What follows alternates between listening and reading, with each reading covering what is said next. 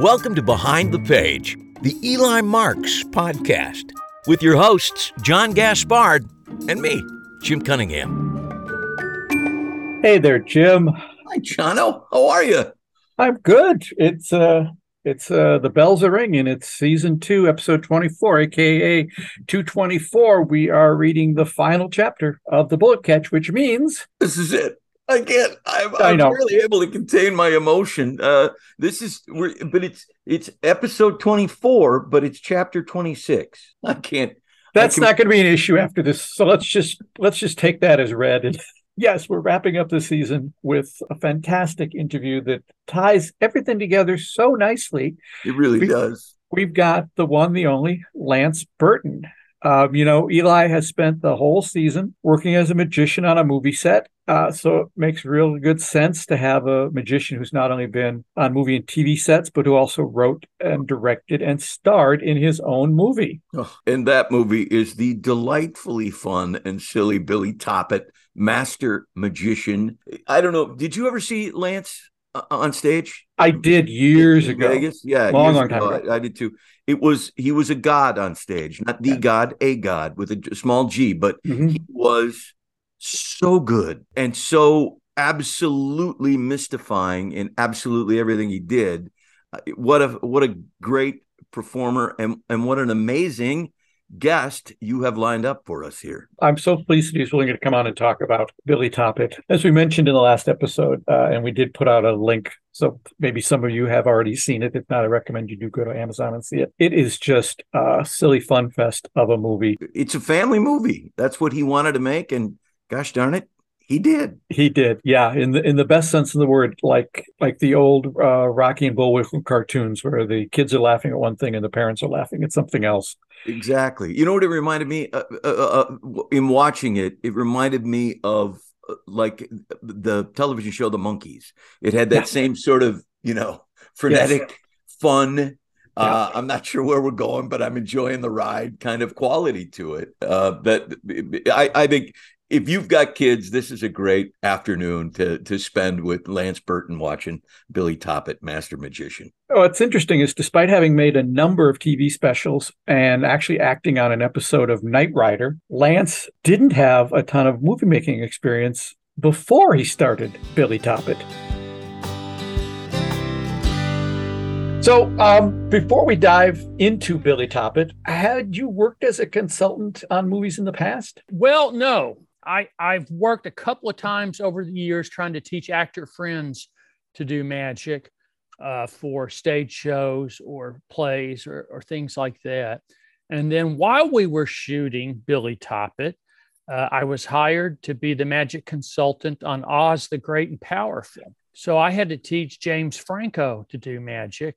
And most of the magic he did was in the beginning of the movie when he was still in Kansas. But he was a very good student and did a good job. And and uh, it was a really fun experience. And I spent about a month on the set in uh, Michigan when they were filming that movie.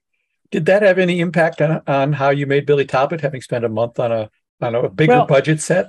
It was a it was an interesting uh, experience because uh, I actually shut down production on Billy Toppet to go and work. Uh, I thought, well, this would be a good experience to to go and and as you say, be part of a big budget movie.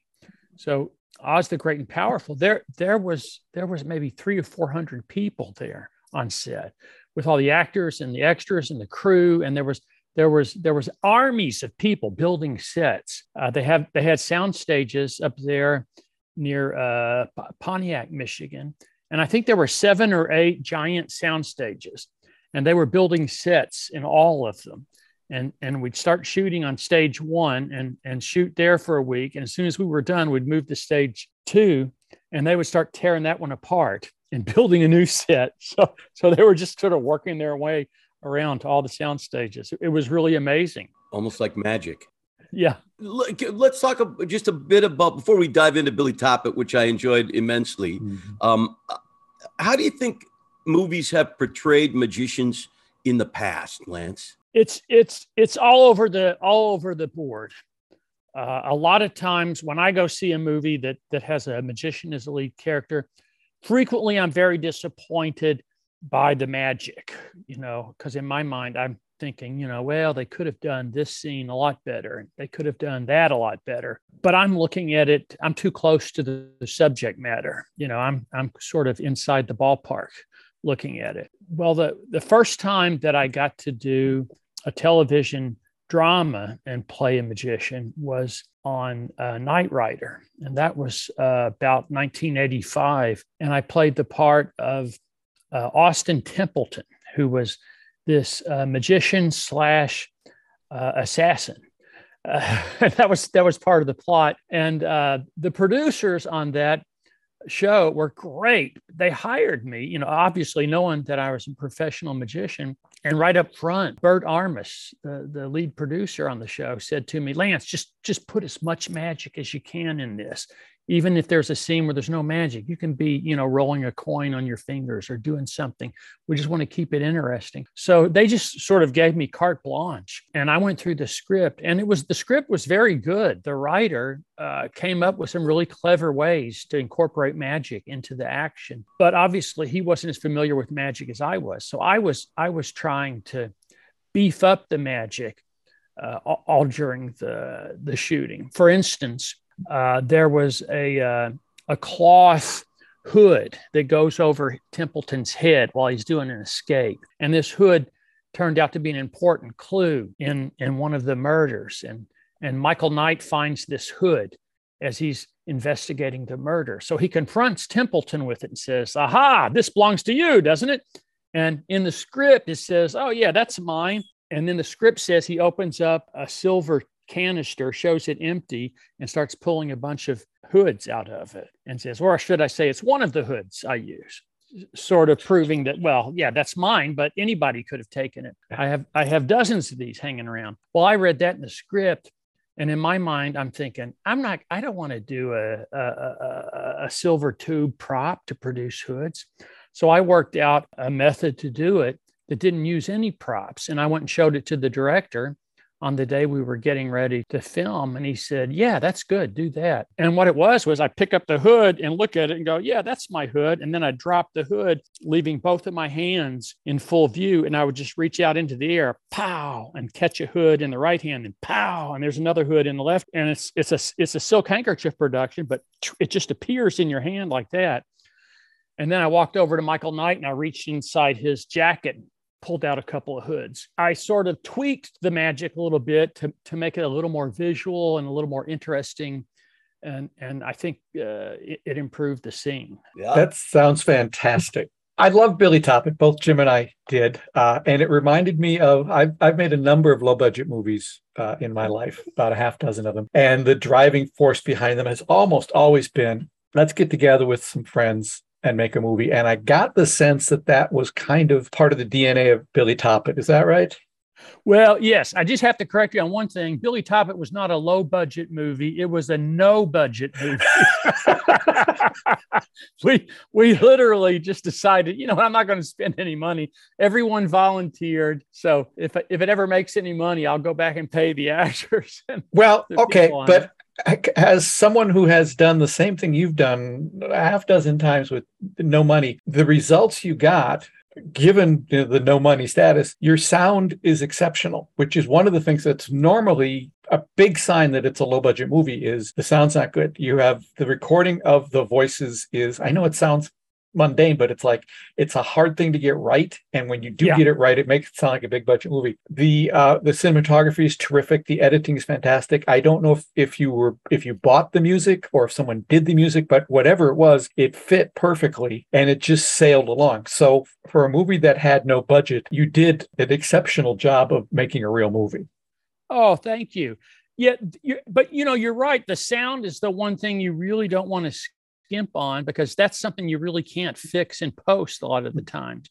So we did try to pay attention to, to the sound recording. As far as the music goes, some of the music was from my show that I already owned, some of the performance pieces. Yeah. Some of the music we used just for the movie, and, and that was rights free music that, that I got from a company called digital juice mm-hmm. and they have all different sorts of music and, and it's searchable. So you can find you know rock and roll hard driving music. You can find you know instrumentals. You really they have everything. And so uh, and then there was a couple of pieces that a friend of mine who's a musician wrote and recorded for me and one of the pieces in the in the film, uh, my lead actress, uh, Joelle Righetti, she had actually recorded an album a couple of years ago, and she gave me the album during the production and said, "Hey, anything on here you want, you're welcome to use." And I listened to it, and there was one track. I went, "Ah, this is perfect for this one scene I have," and it's the it's the scene where uh, the whole cast is waking up on the second day, brushing their teeth and getting mm-hmm. ready to go out, and and that's actually the lead actress singing. The stuff you picked all really meshed well together. Oh, thank you. And and it was during the post-production process when I really it really struck me as we were editing and, and doing that how much the music adds to a product, not just a live show. I already knew that for a live show, but as I was making the film, it really just struck me again. You know, wow, music really does add a whole new dimension to to uh, the movie or a live show. Yeah. So where did where did the idea for the movie come from? Well, I'll tell you exactly where it came from. When I was a kid, there was a television series on TV uh, called The Magician, starring Bill Bixby. And now it only lasted one season because the network got a new president that came in, and he just you know canceled all his predecessor shows. But it actually did good in the ratings but it only lasted 22 episodes. And the magic consultant on The Magician was Mark Wilson. And when I, and so when I moved out west, I met Mark Wilson and became friends with him. And then when I did in 1985, when I was shooting Knight Rider, guess who they hired to provide all of the large illusions and props for the episode? Mark Wilson and he was he was the sort of the magic advisor on on that television show. So mark and i got to hang out for seven days on the set as we were shooting. And he's actually in the episode. You can see you can see shots of him. He's sitting in the audience during one of the opening performances that austin templeton does. And i and in fact i get him up on stage at one point as a as a volunteer. So anyway one day after filming, Mark and I are going out to dinner and we're in his car and we're driving along. And he says to me, Lance, how do you like doing this work? And I said, What do you mean, Mark? You mean like this episode? He says, Yeah, how do you like, you know, acting on this, uh, this TV show? And I said, Oh, I'm having the time of my life. I get to do magic, I get to act, I get to work with a stunt man. This is this is great. And he says, Well, you're doing a good job and you ought to think about doing more of this. And I said, more of this? What do you what do you mean? He says, you ought to start uh, a notebook, start keeping some ideas of how you could incorporate your magic into a TV series or a, a movie, you know, like like with the Bill Bixby series. And I thought, ah, oh, that's a good idea. So I did. I started writing every time I had an idea about how to use magic within the within the context of a drama series or a you know a story i would write it down. So so after a few years i had all these sort of clever things that i came up with to use magic in propelling the story forward or to get out of a sticky situation or whatever. And every few years i would pull that out and i'd go you know i'm going to try and go pitch this. And i would go to los angeles and set up some meetings and i was try to pitch to to do a series every few years. And we got close a couple times, but we never never were able to sell it. But the area I was working in was so similar to things that would pop up on my TV screen later. I, I kept thinking, man, I've I've got something here. I just I just I just need to like any kind of magic trick, you know, I get it in my head and it's frustrating. I just, I, I got to get it out. I got to put it on the stage because it's like in my brain, it's like scratching the inside of my skull and it's really annoying. By that time, uh, the technology had progressed to the point where we had these high definition cameras that weren't, you know, astronomically expensive. And we had editing software so that somebody on their laptop could put out a professional looking product. So I finally just said, Hey, you know what? I'm going to do this. And I called my buddy Michael Goudeau and he came over and we we fleshed out the story and uh, then we wrote the screenplay within uh, like two or three months and then we, we eventually just started casting it and, and shot it uh, so but it all goes back to bill bixby and the magician from 1973 well most things do most things do go back that were you always planning on directing that, you know directing and acting at the same time is really difficult but I had been doing it all my life, uh, you know, with my live show. And we started in on this thing. And then at some point, I heard an interview with Barbra Streisand, and someone asked her that question. And they said, Is it difficult to act and direct in the same production? And she had a great response. She said, No, it's, it's easier that way. That's one less person I have to argue with. she's right. That's uh, so, yeah, that's absolutely yeah. right. So, um, uh, talk a little bit about how the movie uh, changed, you know, from your initial sort of uh, script or plotting, and then through shooting and editing. Were there a lot of kind of, oh, let's do this. Oh, that didn't work. Well, here's I'll tell you what. When when I first had the idea, I didn't I didn't have a real clear idea of the the tone I wanted to take you know as far as i could, it could have been a it could have been a drama it could have been a comedy or whatever but i started chatting with my buddy michael Goudeau. now michael worked in my show as mm-hmm. my special guest star we've been friends for you know since since the uh, mid 80s and michael said this was his idea so i give him credit he says we should write this as a family film and I said, why is that? He says, because I have two small children and about two or three times a year, I have to take them to the movies and we have to pick a family film.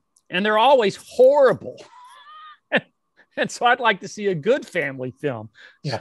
Something good we could take the kids to see. And uh, I said, okay, that's fine. You know, that fits. Magic's always been considered a good uh, family entertainment. So we chose to write it as a family friendly movie and as a comedy. But I give credit to Michael for that. And it didn't alter that much once we had the script completed. The, the, the idea was, you know, to keep to the script as close as we can within reason. Now, there, right. there were some scenes that were improvised and there were some things that I added during the course of the movie. Well, I'll tell you, I'll tell you one thing that we added. The film starts with a dream sequence mm. with uh, Billy floating a lady in the air, and then he wakes up in bed, and, and you realize, oh, that was just a dream. He doesn't really have a big Las Vegas show. He's he's a birthday party magician, and that was the first thing we shot. So as we were shooting, I read a book by Robert Rodriguez about his experience shooting mm-hmm. El Mariachi.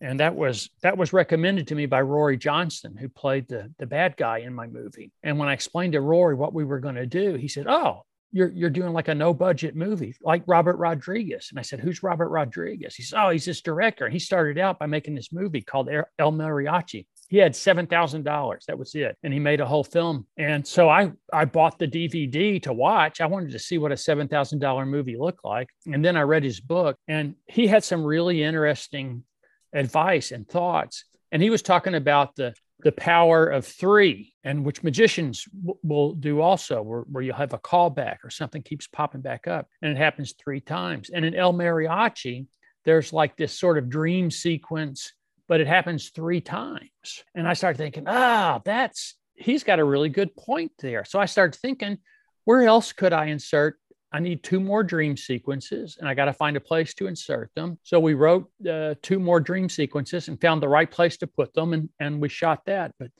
that kind of happened once we started once we started shooting. You know, John, as he's mentioned, has uh, shot some uh, low budget movies here, and they're populated largely by friends of John. Um, and I get the sense that, you know, in watching your movie, that these people are all your buddies, that they're, that, that you just yeah. tap all your pals and say, exactly. together. And That's it's exactly. so much to see. But uh, uh, so is everybody in the movie? Uh, you didn't cast this? I mean, it, it, these are all your friends? Oh, yeah. They're all my friends the only time there were people in the movie really that I didn't know up until that point was was you know like extras in the restaurant. You know, we would just ask people, "Do you have any friends that you can come over and be background actors?" And and a lot of them are my friends. And like the birthday party scene, those kids, those are all kids of friends.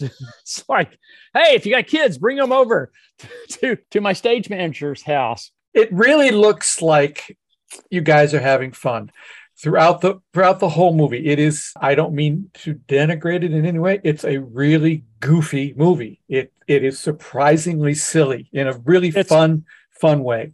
It's a silly it's a silly movie. And a lot of that stuff also i have to you know michael Goudeau is uh, everybody loves michael and loves his comedy and kids especially love him. So that's we wanted to go for something. For instance when we were writing the the date scene you know that was a silly scene and they were doing the the game with the the milk the little mm-hmm. milk mm-hmm. containers and and michael said listen when i take my kids to a movie when it gets to the romantic the date scene they are bored. They are like oh they're falling asleep going oh when is this over? So let's beef this up with something silly. And I'm, hey great. That sounds great. So again a lot of that a lot of that stuff was just the purpose of the movie was to keep keep everybody's interest.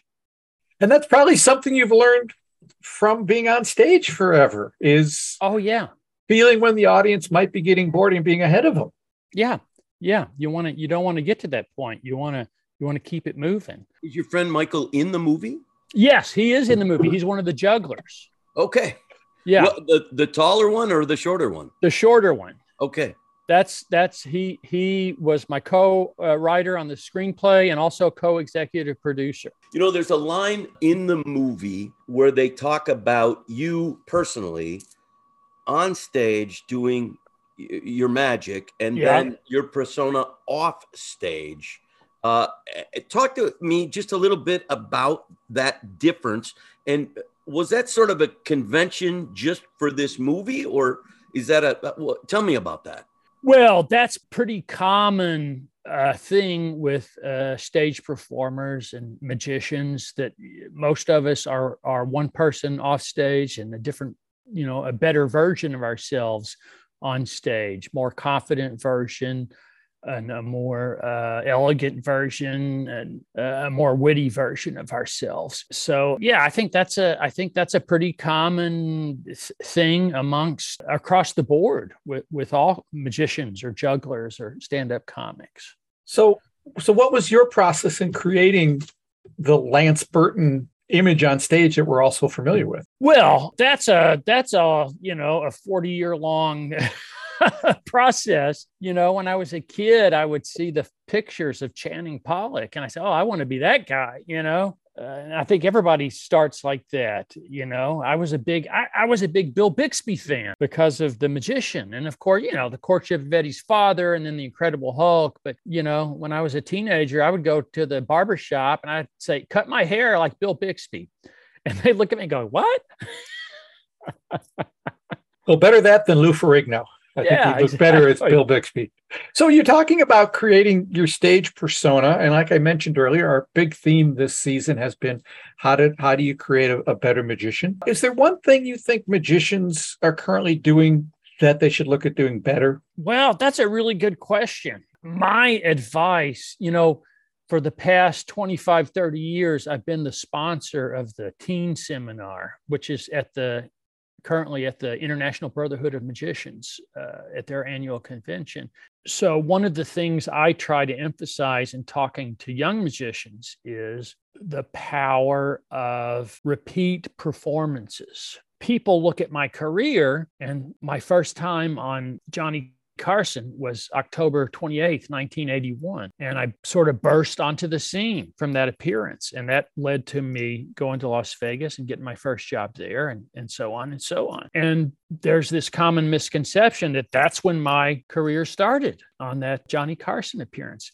But what they don't understand is there were a thousand performances leading up to that appearance. Uh, I started doing birds and cards and candles and zombie when I was, you know, 12 years old, 14 years old. And I counted them up. I did uh, over a thousand performances of that act before I got to the Tonight Show. And that's really what it takes to put together a professional act. That's your that should be your goal is to get a thousand shows under your belt. And it's not just me. Uh, over the years, this is a question I've always been interested in. So whenever I meet a great magician, that's what I ask them. You know, how did you learn to do your act? Where did you perform your act? So, for instance, Jeff McBride. Jeff and I met when we were like 23 years old, 24 years old, but we had been hearing about each other since we were teenagers you know, I lived in Kentucky and Jeff was in New York, but we would hear about each other at the magic conventions and see pictures of each other. So it was like two gunslingers meeting, you know, when we finally crossed paths and uh, we became good friends. And I asked Jeff, and Jeff had a little club in New York called Club Ibis, and he would go there and he would do two or three shows a night, banging out his act, show after show after show, year after year. And he was only getting paid, you know, a very little amount to go there. And, you know, the, the other magicians in New York, Jeff always says the other magicians in New York would make fun of him because they're saying, Jeff, you know, you're getting $50 a week or $100 a week to perform at this little club. I get $100 a show. And Jeff always says, and you know what? They're still doing that. They're still mm-hmm. getting $100 a show. But every every magician, every great magician I've ever talked to has a very similar story. Eugene Burger, you know, he banged out thousands of shows at the restaurants, bars there in Chicago. Really everybody you can think of that's a great magician they'll they'll tell you a similar story. Yeah. We we had jeff mcbride on a couple episodes ago and he said something that stuck with me and will stick with me forever and will i think be part of an upcoming eli marks book in which he he was referring to martial arts and he said i'm not afraid of the man who knows a thousand kicks. I'm afraid of the man who knows one kick and has done it a thousand times. And that seems like such a good thing for magicians to think about is not learning a thousand tricks but learn yes. one trick and do it a thousand yes. times. Yes. The, the one I always like is the, the definition of an amateur magician versus a professional magician is this an amateur magician does different tricks every day for the same audience, and a professional magician does the same tricks every day for a different audience. Wow. I like that. Yeah. I like that a lot. Can I go back to Billy Toppet just for a second? Sure. I just at the very end in the credits, there's some very clever, funny little teases about the possibility of a sequel. and uh, and it, I was sort of like, gosh, I hope there is a sequel because this is kind of this could be a series. Yeah. Uh, is there talk of that? Of you doing and, and, and I will say. I'm going to speak for my uh, my podcast partner here. We are standing by, ready to help you if you want to do yes, a sequel. Absolutely, I drop everything. Billy, Billy Toppet Part Two: The Empire Strikes Back. Billy Toppet Part Two: The Search for Spock. I tell you, that was just me uh, on on this computer, by the way, that I'm talking to you on, getting at the end of the editing process and doing the credits, and it's just and just going, oh, this will be funny. just me, just me, just making up making up silly stuff. And and the, the image of you doing that, of sitting on a computer and editing, do you have the filmmaking bug now? Are you gonna? It doesn't have to be a sequel to Billy Toppet, but I I've enjoyed I enjoyed. uh Here's here's here's the thing that I enjoyed the most on the whole process was learning to edit. Uh, my good buddy Bob Massey was our director of photographer and our editor, but in the process of editing, I would go over to his house and we would work on it. And then he'd have to go do something. I was like, ah, do we have to stop? And he said, one day he said, you know, I can I can give you the software. I I bought this and I, I can put it on two computers legally. So if you want to, I'll show you how. I went, yeah. So I went out, I bought this this computer right here that I'm talking to you on and I thought, okay, I got my I got my normal laptop. That's for my everyday stuff, and this is going to be my editing laptop. And I put the stuff on, and I started to learn how to to edit. And Bob was there to help me, show me. I really loved it. I really, really uh, loved the process, and a lot of it is very similar to magic. I'll give you a good example of that. There's a scene at the end of the movie where the they've opened the big show and uh, I do the sawing uh, sawing a couple into eight pieces. So we got the two, the boy and the girl, and they get sawed up, and they come out of the boxes at the end, and the the boys wearing the girls' clothes, and, the, and, and they chase each other off stage, and then they run past the camera, and then the second shot, you see them run into view in the wings, and then they have a scene in the wings. Well, we shot the the first part with the doing the trick and then running past the camera. We shot that at the Monte Carlo Hotel in 2010. And then the the scene in the wings we shot in 2013 on the other side of town at uh, Rory Johnson's church that he went to, and they allowed us to shoot there. So the two scenes that are supposed to be at the same time were shot three years apart, different yeah. locations. And as we were shooting the first one, I knew in my mind what I wanted to do. You know, I wanted them to run past the camera, and then I would pick it up, and the rest of the cast hadn't even been cast yet. By the way, I didn't even know who the other actors were going to be, but I knew there was a scene over there. So as they run past, I'll pick it up whenever we get to that. Three years later, we shoot the thing. Now I'm editing it together. So now I take the music from the first part of the shot that's playing during the trick and the audience reaction. Mm-hmm. You get the audience applauding and cheering and they run past the camera we go to the second shot but you still hear the audio you still yeah. hear the music playing and you hear me out on stage going thank you and the audience applauding. And so now when you put it all together, it's like it's seamless. No one, yep. no one knows yep. that, that, those were shot three years apart. It's it's it's like a magic trick. It's it's an illusion. There's a good example of how the sound helps enhance the illusion. Yep.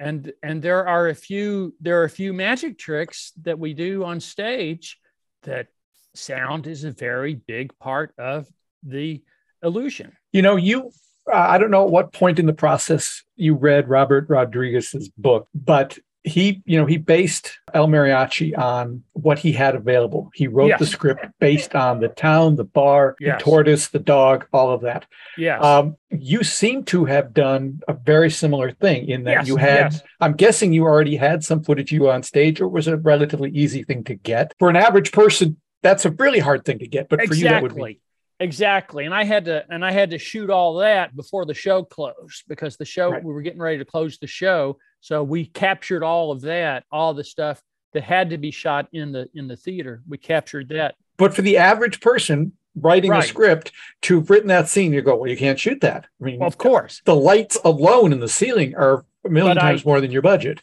But I and I was well aware that I had this, you know, I had this opportunity that we'd written it into the script, and it's like, okay, I got to shoot this now because if I wait another two months, it's all going to be gone. Exactly. And I felt the same with the the scenes in the casino, which would be, I think, normally a difficult thing to do, but you obviously had a relationship and were able to make ah, those happen. the casino scenes, those were all shot afterwards. That was my buddy John Woodrum who, who, who owned this little casino called the Klondike. I talked to several, we wanted it to be a locals type casino. And I yeah. talked to a few of the casinos, and some of them were, were like, Yeah, we, would let you come in here and shoot. We have a coffee shop. How, how many days do you need it? How, how much? And I'm like going to myself, I don't know how long this is going to take to shoot. I've never shot a movie before.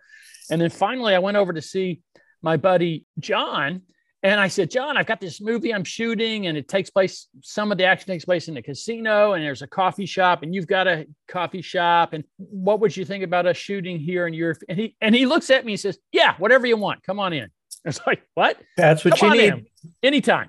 It's like, okay, I found our I found our location. You you are a low budget filmmaker at heart. You got all the tricks that are necessary to be good at this. And you did it on your first movie. That's that's exceptional. It was a fun process and it, it, it's not dissimilar to shooting a, a, a television special or a TV show, but it is a little different. There's there's obviously magic in it, but you know there's mm-hmm. also the whole the second element of the story and and doing the scene and the acting and getting all the actors uh, all on the same page. And speaking of the actors, in order, I was thrilled to see our friend Louie Anderson uh, yes. in there. He was a Twin Cities guy who I knew back when he was here, and I had the good fortune of working with him a couple times in the corporate arena. And to see Johnny Thompson, obviously yeah. having so much fun, uh, it was just great. And then to see uh, Mac kind of turn up. Uh, I don't want to spoil it, but he does yeah. turn up. Mac Mac turns up there near the end of the film. It was great fun being able to work with Johnny to be able to direct your mentor. Yeah. is a really special thing. And that was just so much fun working with Johnny. And he was just so so good uh, in in this role. And well, he's such a good he was such a good actor. He yes. really had that ability to to turn it on. And Pam too. Pam. Oh yeah, uh, Pam was in there as well. It was just so much fun to see them just pop up like that.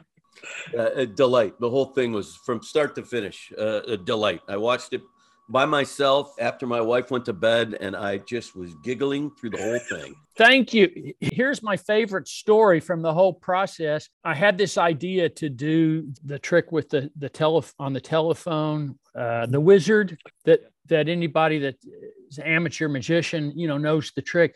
Well, uh, when Michael and I were coming up with the storyline, I had this idea of using the wizard as, as part of the kidnapping thing to, to find out where the assistant was being held. In order to do that, you know, of course, I had to show what the wizard was and sort of. So my idea was the reason I wanted to include that was I wanted kids, especially, to be able to watch the movie and then after the movie take something away. I wanted them to be able to perform the wizard for their friends. And after we had our premiere my my wardrobe lady from from the monte carlo and she also uh, did wardrobe on the movie she called me like a week later her and her husband uh, her her stepdaughter, who was in like junior high school at that time, uh, she called to tell me that that the little girl had gone to school the next day and had performed the wizard for her friends.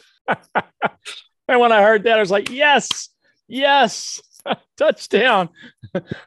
Mission accomplished. Mission accomplished. That's exactly what I wanted. I wanted kids to go and actually perform a magic trick for their friends that trick my brother is a magician and he used to do that with my dad so when yeah. i was a kid the phone would ring and my dad would say you know clubs hearts yeah. okay and, and, and so he brought back so many great memories for me but I really liked how you then turned it around and used it as a plot device. So yes. it wasn't just a sort of a throwaway. It sort yeah. of was like, oh, well, that, that dovetails so nicely into it's the whole in, story. It's integral to the story. Right. Yes. Right. Yes. And those are those are especially the kind of things I like with uh, magic in uh, movies or TV shows. You know, where you can take something and and and bring it back in later in a practical use it as a practical device. Yeah. Well we could talk with you all day on this but i promised that lynn we would keep it short. But we do want to end with one i want to end with one key question because this is the last episode of season two. It's the uh, last time we'll be talking about the bullet catch book in depth. Uh, after this interview the listener will hear the final chapter of the bullet catch. So we wonder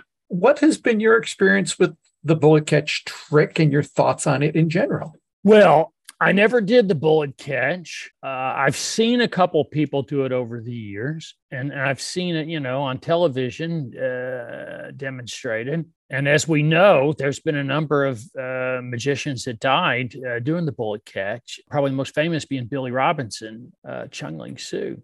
Yeah. So uh, it, it it's it could be a dangerous thing. I never went in that direction with the bullet catch. And it's the same reason I never did the razor blade trick. It's the, like the needle trick, but you take razor blades, and for people that don't know, you show that they're sharp and you swallow them and then you thread and then you pull them out of your mouth and they're they're threaded on the thread. And I started working on it because I I saw Ricciardi do it and he had a really dramatic uh, version of it. And I started working on it and I was working on it for about a month. And then finally, one day, I thought, if I do this, I'm not going to work on something and then not, you know, I, I, was doing a lot of television shows, TV specials and stuff. So I was like, do I really want to do this on TV? Do I want impressionable kids to see this and then, you know, God forbid, try to mimic it or something? So I thought, ah, if that had happened, I would feel terrible I would, that would mess me up. And so I just, okay, that's it. I'm not doing this trick. And I stopped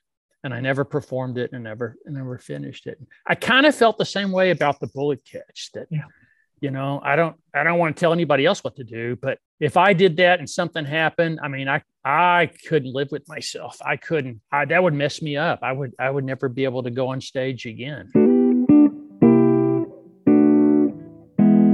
You know, what a great way to end this season on the bullet catch to have arguably the, the greatest magician of our generation say, if I did the bullet catch and something happened, I couldn't live with that.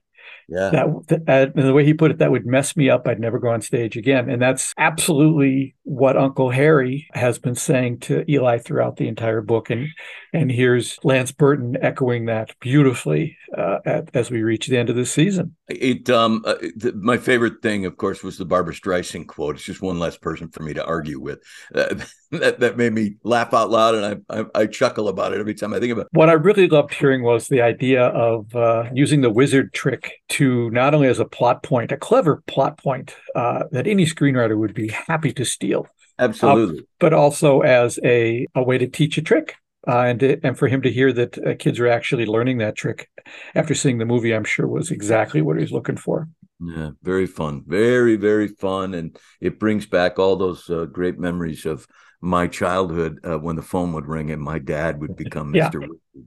God rest his soul. Oh yeah. Yeah, So anyway, great, um, great. And so great to end out the season with that little comment about the bullet catch, and that uh, it's the same reason he never did the razor blade trick. He didn't want impressionable kids to mimic it, so he's doing in Billy Toppet something he does want them to mimic, and uh, studiously avoiding uh, anything he doesn't want them to mimic, which Mhm. is. Uh, him in a nutshell. He was so charming and so much fun to chat with and so down to earth. In the show notes, I've got some YouTube links to the trailer for Billy Toppet. Uh, there's also a scene from the movie that includes uh, Twin Cities' own Louie Anderson.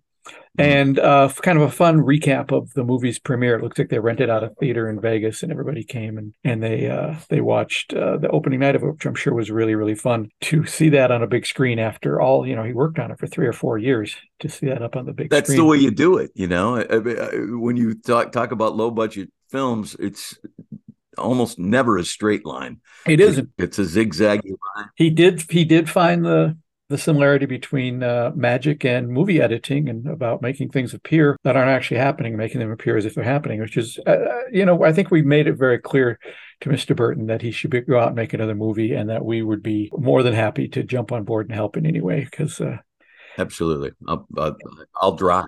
Yeah, You'll try. Hey, let's just jump into this episode's chapter of the bullet catch.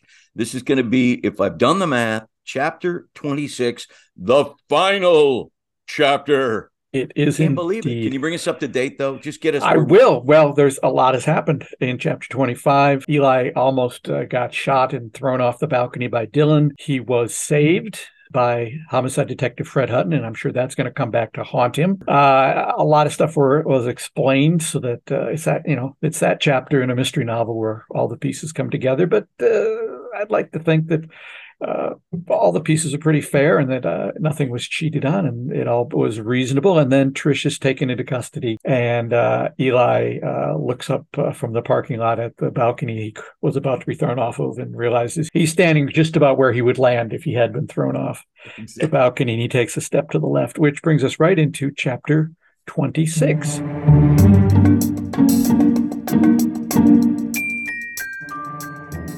The Bullet Catch, an Eli Marks mystery. Chapter 26. Man, she played you like a banjo. Played me like a banjo. You know, like someone who was really good on the banjo. Wasn't Earl Scruggs good on the banjo? I think so, yes. Well, she played you like Earl Scruggs played the banjo, Jake concluded, smiling broadly at his late to arrive analogy. I was taken in, yes, I replied flatly. She fooled me. Suckered. One born every minute, Jake laughed, and then did a quick flourish with his card deck, producing four kings, two in each hand. You still playing with magic? I asked, steering the conversation in a more appealing direction.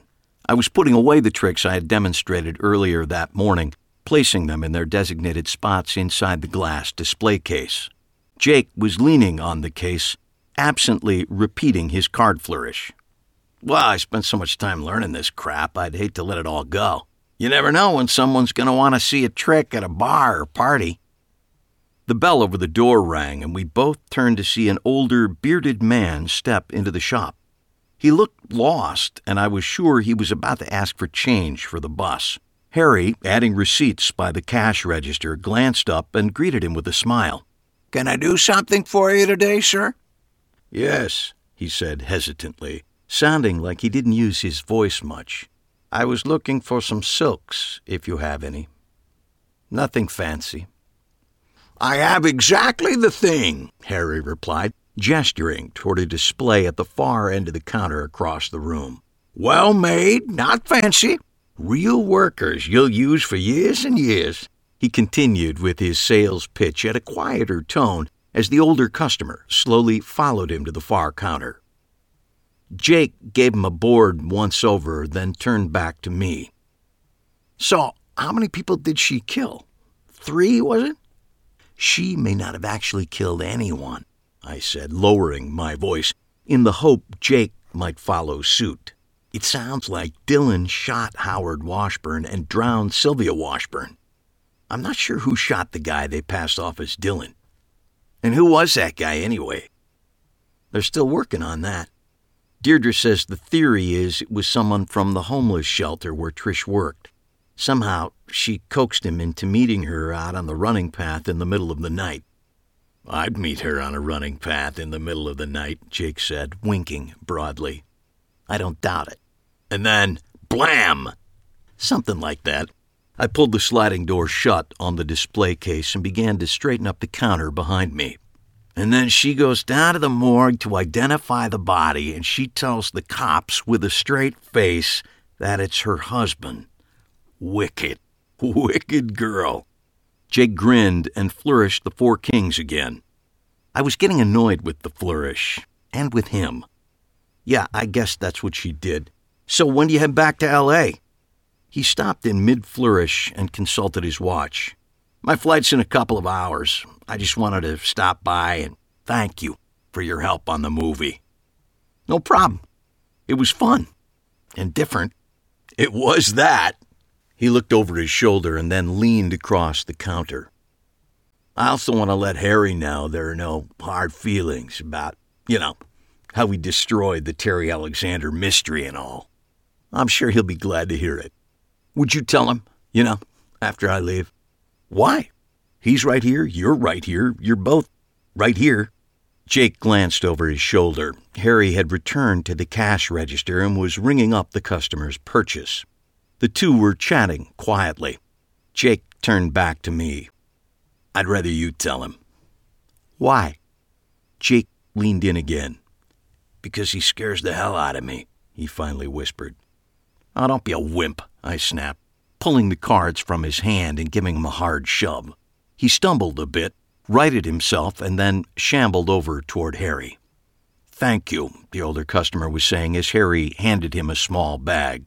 I really can't thank you enough. My pleasure, Harry said. Absolutely, my pleasure. The old man nodded at Harry and then at Jake as he passed him on his way to the door. Jake nodded in return. How's it going? Fine the man said with a smile. It's going just fine. He made his way through the door as Jake turned and addressed Harry.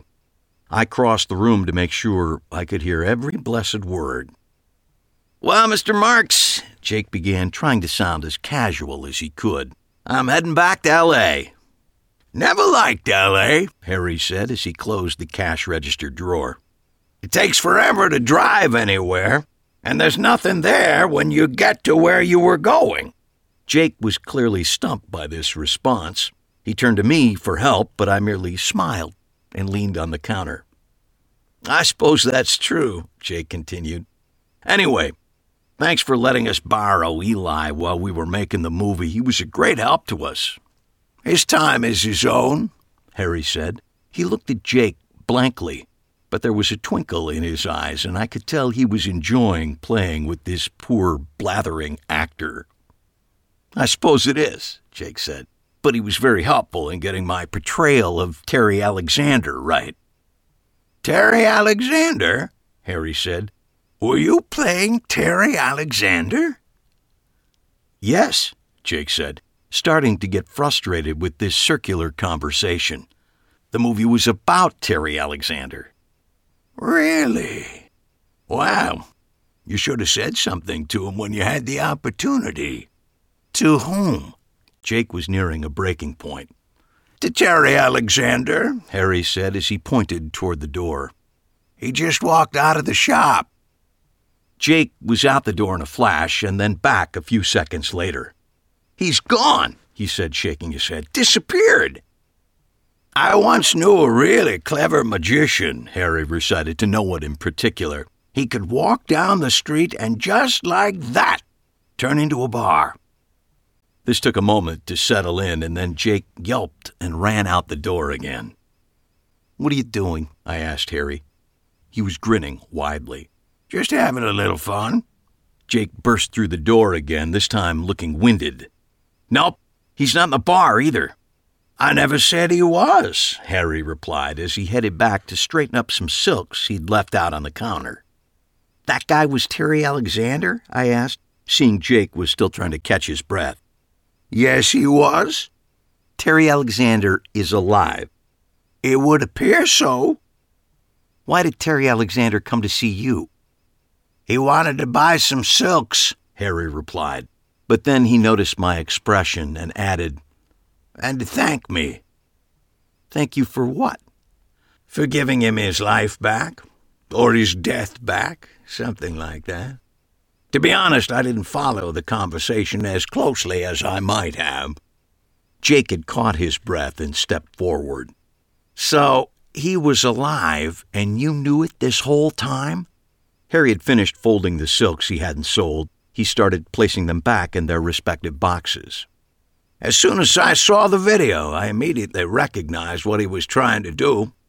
The poor fellow had obviously gone to great lengths to fake his own death. When I saw that, I felt the least I could do would be to help him stay dead. Harry carefully replaced each of the boxes into their slots on the wall behind the counter. Jake looked to me with a frustrated grimace, and I shook my head. The only way to get the whole story would be to let Harry tell it at his own pace. Try to goose him, and he'd clam up for sure. It was clear this movie of yours was going to reopen the whole can of worms, and if there was any mystery to how he had died, that would stir things up even further. I figured if we took the mystery out of it, people wouldn't care anymore and Terry Alexander could go away and do whatever he wanted to do when he stopped wanting to be a magician. But why did you keep this a secret? That was going to be my next question, but Jake beat me to it. Because, my boy, that's what magicians do, Harry said solemnly. We keep secrets. And if Terry Alexander wants to disappear and live a normal life, who am I to deny him that? He gave Jake a serious look. And you, young man, are now a magician, which means you are also bound to keep this secret. Is that clear? Jake nodded slowly. I can't hear you, Harry said sternly. Is that clear? Yes, yes, sir, it is, Jake sputtered. It's clear. Good. Harry finished replacing the silks and headed toward the back stairs. Eli, I'm going to go up and have an early dinner, he said over his shoulder as he walked. Do you mind locking up when the time comes? No problem. We watched him cross the shop, moving slower than usual. I think Max's death was still weighing on him and probably reminding him of the loss of Aunt Alice two years before. He got to the base of the stairs, pulled back the curtain, and then turned around. Have a nice flight back to L.A., Jake, he said with a gentle smile. Say hello to the boys at the Magic Castle. And don't be a stranger. And with that, he disappeared behind the curtain. After Jake left for the airport, I pulled out the list I'd made of the many things that needed to be done around the shop. Since they each appeared to be of equal importance, I ignored all of them and instead spent a frustrating hour or so once again trying to perfect my very imperfect center deal move. After a while, each attempt was more pitiful than the last, and I was about to call it a day when the phone rang. Chicago Magic, I said into the phone as I set the damn deck of cards aside. Ah, Mandrake, a thin voice said through the receiver. Back at work after your bump on the head? That shows a good spirit. Yes, I am, I said slowly. How are you, Mr. Lime? Well, he said, all is well and right with the world for today. Good, I said. That's good. I didn't know what else to say, and he didn't seem to be in any hurry himself, so we each sat quietly on our respective ends of the phone for several awkward seconds. I was glad to see the police detective responded so promptly to my call, he finally said. Both Harpo and I had come to fear he wouldn't get to you in time, but apparently he did. So it was you who placed the anonymous call? Well, I felt I had to step in. It appeared things were heating up, and I would have hated to see such a talented performer such as yourself, an innocent bystander, really come to harm.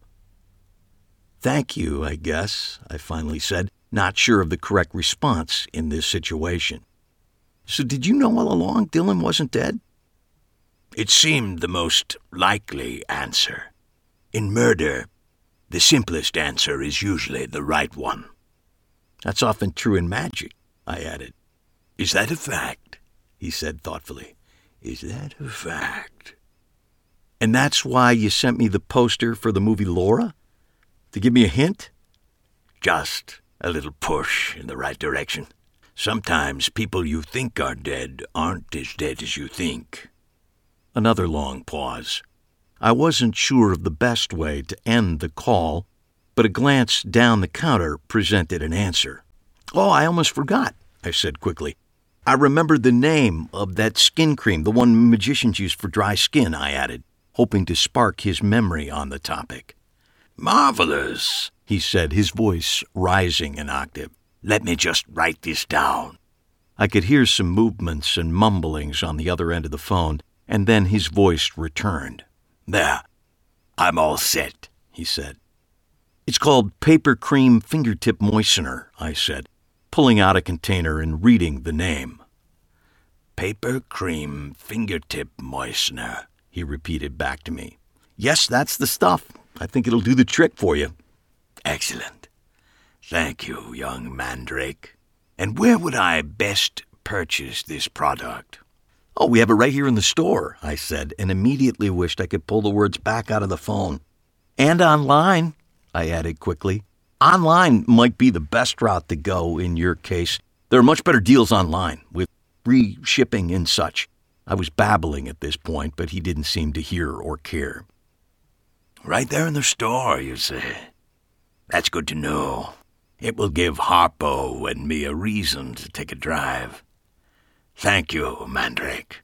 You remain my favorite magician. There was a click on the phone line, and he was gone. I held the receiver for several frozen seconds and then replaced it gingerly back onto the cradle for fear that it might ring again while still in my hand. At that moment, the bell above the door tinkled, and I almost did the same.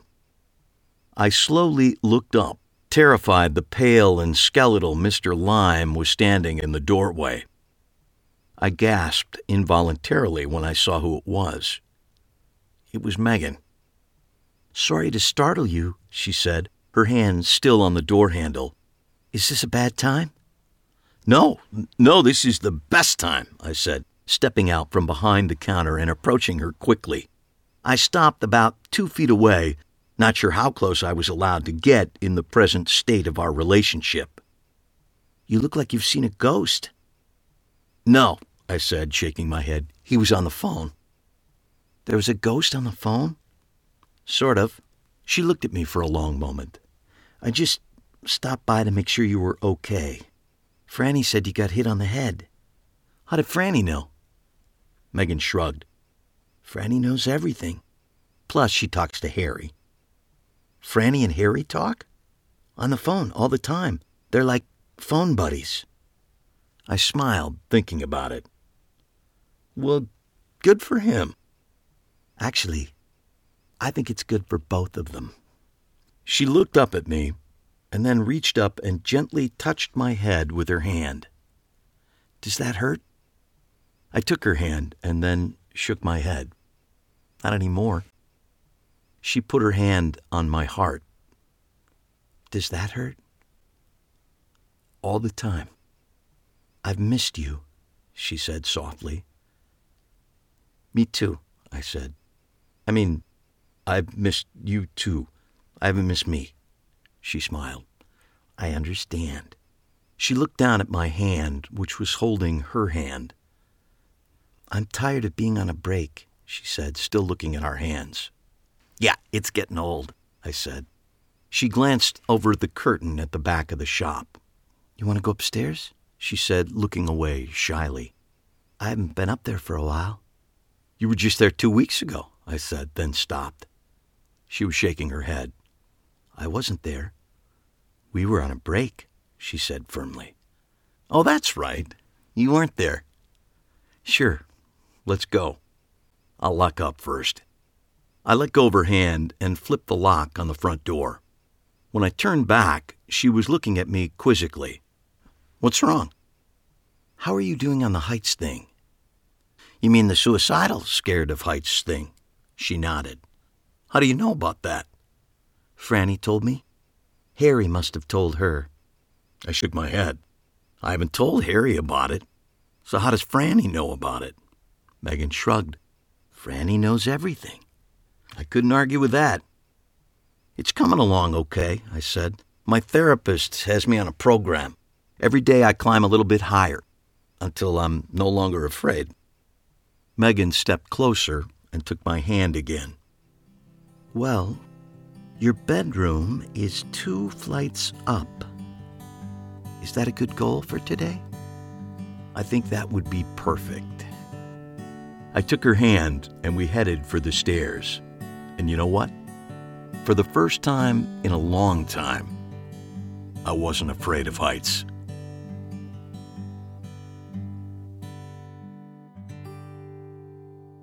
All right. That's the end of the Oh. bullet catch. Unbelievable. That's Very two sweet. books. That's two books. It's two books we've got done. For those of you keeping score at home about references to the book and the movie The Long Goodbye, the appearance of Terry Alexander uh, in the shop in kind of disguised form was uh, inspired by uh, the appearance of Terry Lennox in the last chapter of The Long Goodbye. And I also was able to work in one of my favorite Corbett Monica jokes about uh, Corbett Monica being a, a comedian from the 50s and 60s, a Borscht Belt kind of comedian who said, My uncle was a magician. He could walk down the street and just like that turn into a bar. Hello. Hello.